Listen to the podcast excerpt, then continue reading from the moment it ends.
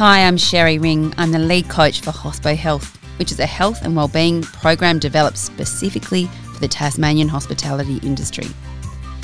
Hospo Health includes weekly videos, a range of helpful fact sheets to download, and this podcast series.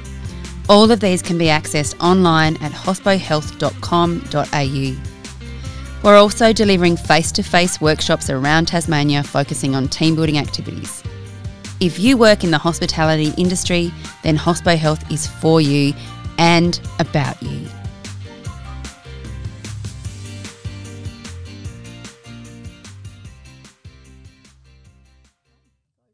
Hi, welcome to Hospo Health. I'm Sherry, I'm the lead coach. Today I'll be talking to Sarah Dawkins. Sarah is a clinical psychologist and the co director of Pracademia. She's also one of the Hospo Health lead coaches. Hi, Sarah. Hi, Sherry. Thanks for having me along today. Thanks for coming. So, Sarah, maybe we'll, we'll start with you just telling us a little bit about yourself and about Pracademia and yeah, what you do. Sure. So, as you said in the intro there, Sherry, I'm a, a clinical psychologist. Um, that's what I originally trained in. And then went back and did a, a, PhD in workplace mental health. And more recently have joined Pracademia, which is a knowledge translation boutique consultancy. Uh, so, what that means is that as academics, we are um, working with organisations to, to take, I guess, the best practice approaches from research and, and translate those into practical ways for, for workplaces and employees, particularly in the area of workplace mental health. Yeah, it's such a clever name. I love it, and I love what you're doing, Sarah. Yeah, no, it is. It's a clever play on words. You know, taking that real, you know, academic background, but making it practical uh, for workplaces and employees. Yeah, wonderful. Sarah, I might just start with asking you what are some of the challenges specific to the hospitality industry in relation to alcohol and other drugs? Yeah, sure, Sherry. So it's often difficult to pinpoint one specific factor, and that's regardless of, of, industry when we're talking about the risk for alcohol and other drug misuse. But when we're talking about the hospitality industry, I guess we can sort of see that there are specific factors that do place workers in the industry at a heightened risk for alcohol and other drug misuse. And a lot of those factors relate to the the nature of the work that they're doing. Mm. You know, when we think about hospitality work, it's often working really long hours, uh, irregular hours. You know, e- evenings, weekends, late nights that don't you know take people away from I guess a, a typical social and, and family life.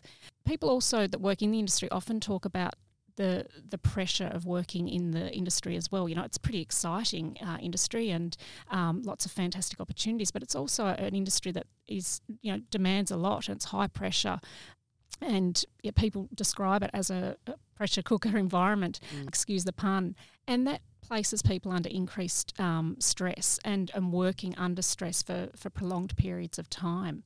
And that really, you know, puts a lot of load on our, our stress systems. And alcohol and, and other drugs can be seen as a, a, a way of unwinding from that pressure or getting a bit of relief from that pressure.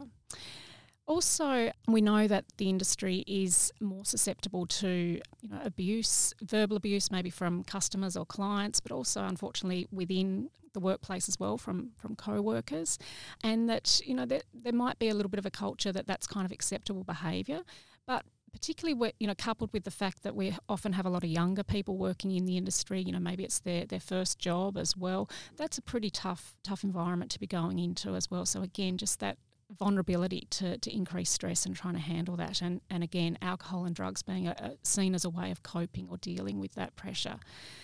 Also, we know from the research that particularly within male hospitality workers, there's a, a bit of a, a, social norm around, particularly around drinking, and that that's seen as a way of connecting with their co-workers and also, I guess, fulfilling that masculinity stereotype within the industry as well. So there, there's some sort of social norms there that that increase the risk as well. And just coming back to that point too on about younger workers, you know, the, the industry, given its nature, is often a, a I guess, a ground for, for younger workers to enter the workforce. You know, the fact that it often does involve late nights and irregular shifts. You know, naturally that suits you know younger people that perhaps don't have dependents and and families. But it can mean, like I was saying before, that they're exposed to a lot of stresses that perhaps they haven't had to handle before, or perhaps haven't had the opportunity to develop some more adaptive coping strategies. And then, you know, that coupled with the availability of, of alcohol and other drugs within the industry, just because of the proximity of pubs and restaurants to, to other um, nighttime venues and, and nightclubs, just means that there, there is that increased vulnerability. Yeah. Sarah, that sort of knocking off at the end of the night and having a drink is, is quite normal in the hospitality industry. Heading off for a smoko. And young people are smoking, are still smoking a lot. Is that right? Yeah, that's right. I think we're seeing some changes in types of smoking. You know, we're seeing the emergence of vaping more and more among young people, and perhaps a bit of a misconception that that's a safer way of, of smoking than you know traditional smoking. And we also know from the research that w- within the hospitality industry, going for a break and, and having a smoko break is actually seen as more acceptable than just going and having a break just to chill out.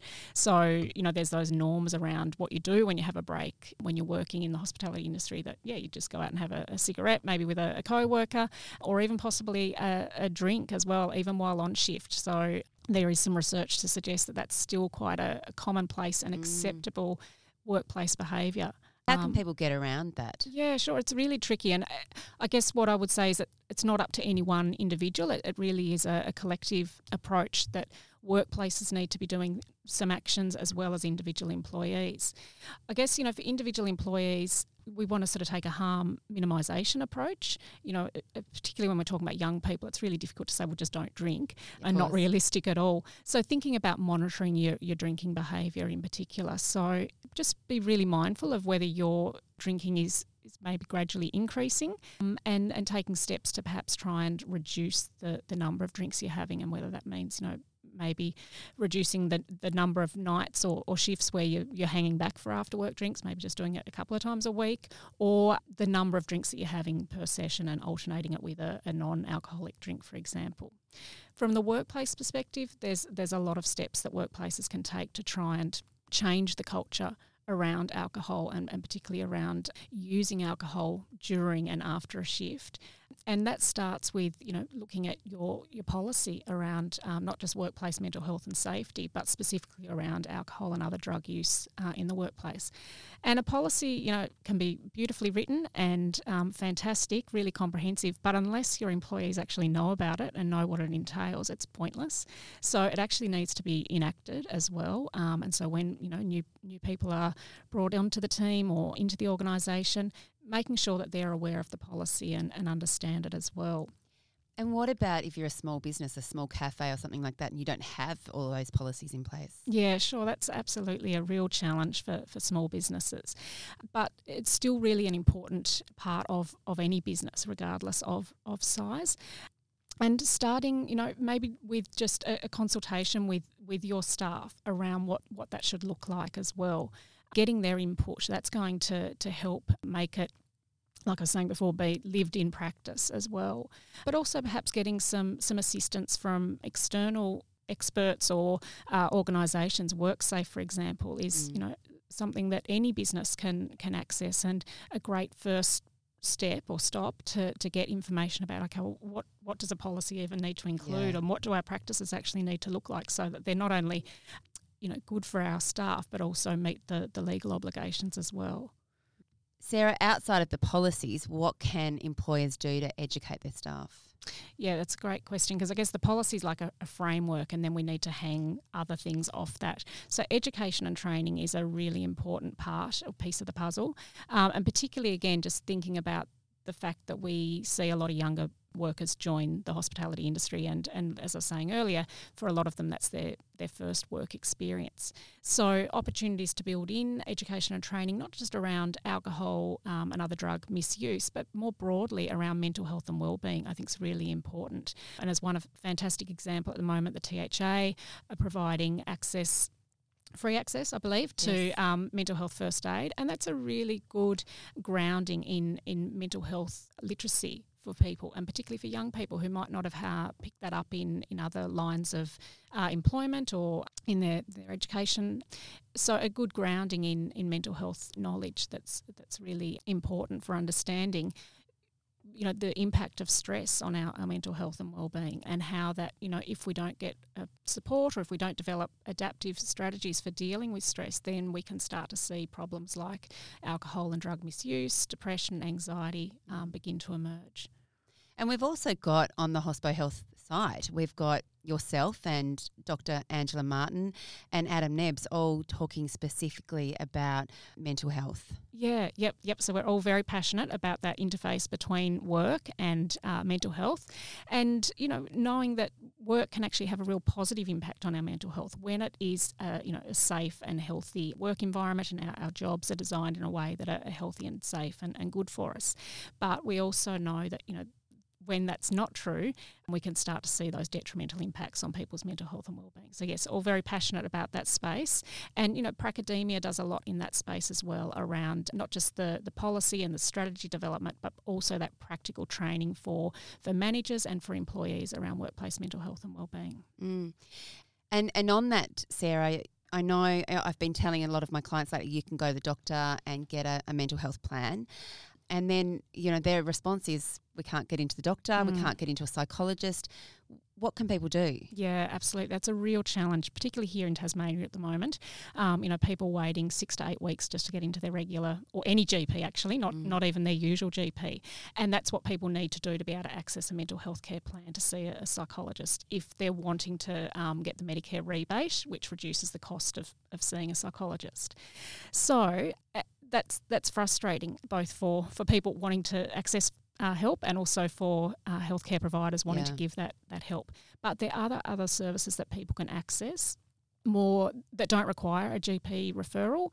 So community based supports, uh, you know, locally we've got places like Holyoake and Anglicare that uh, provide specialised alcohol and other drug supports.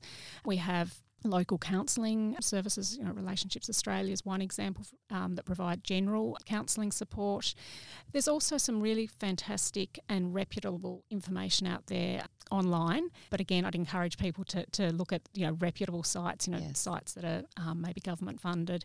The the Drug and Alcohol Foundation, for example, is a really good starting point. There's also some great apps out there as well, so people can sort of use self-guided resources, particularly for, for trying to reduce their alcohol use.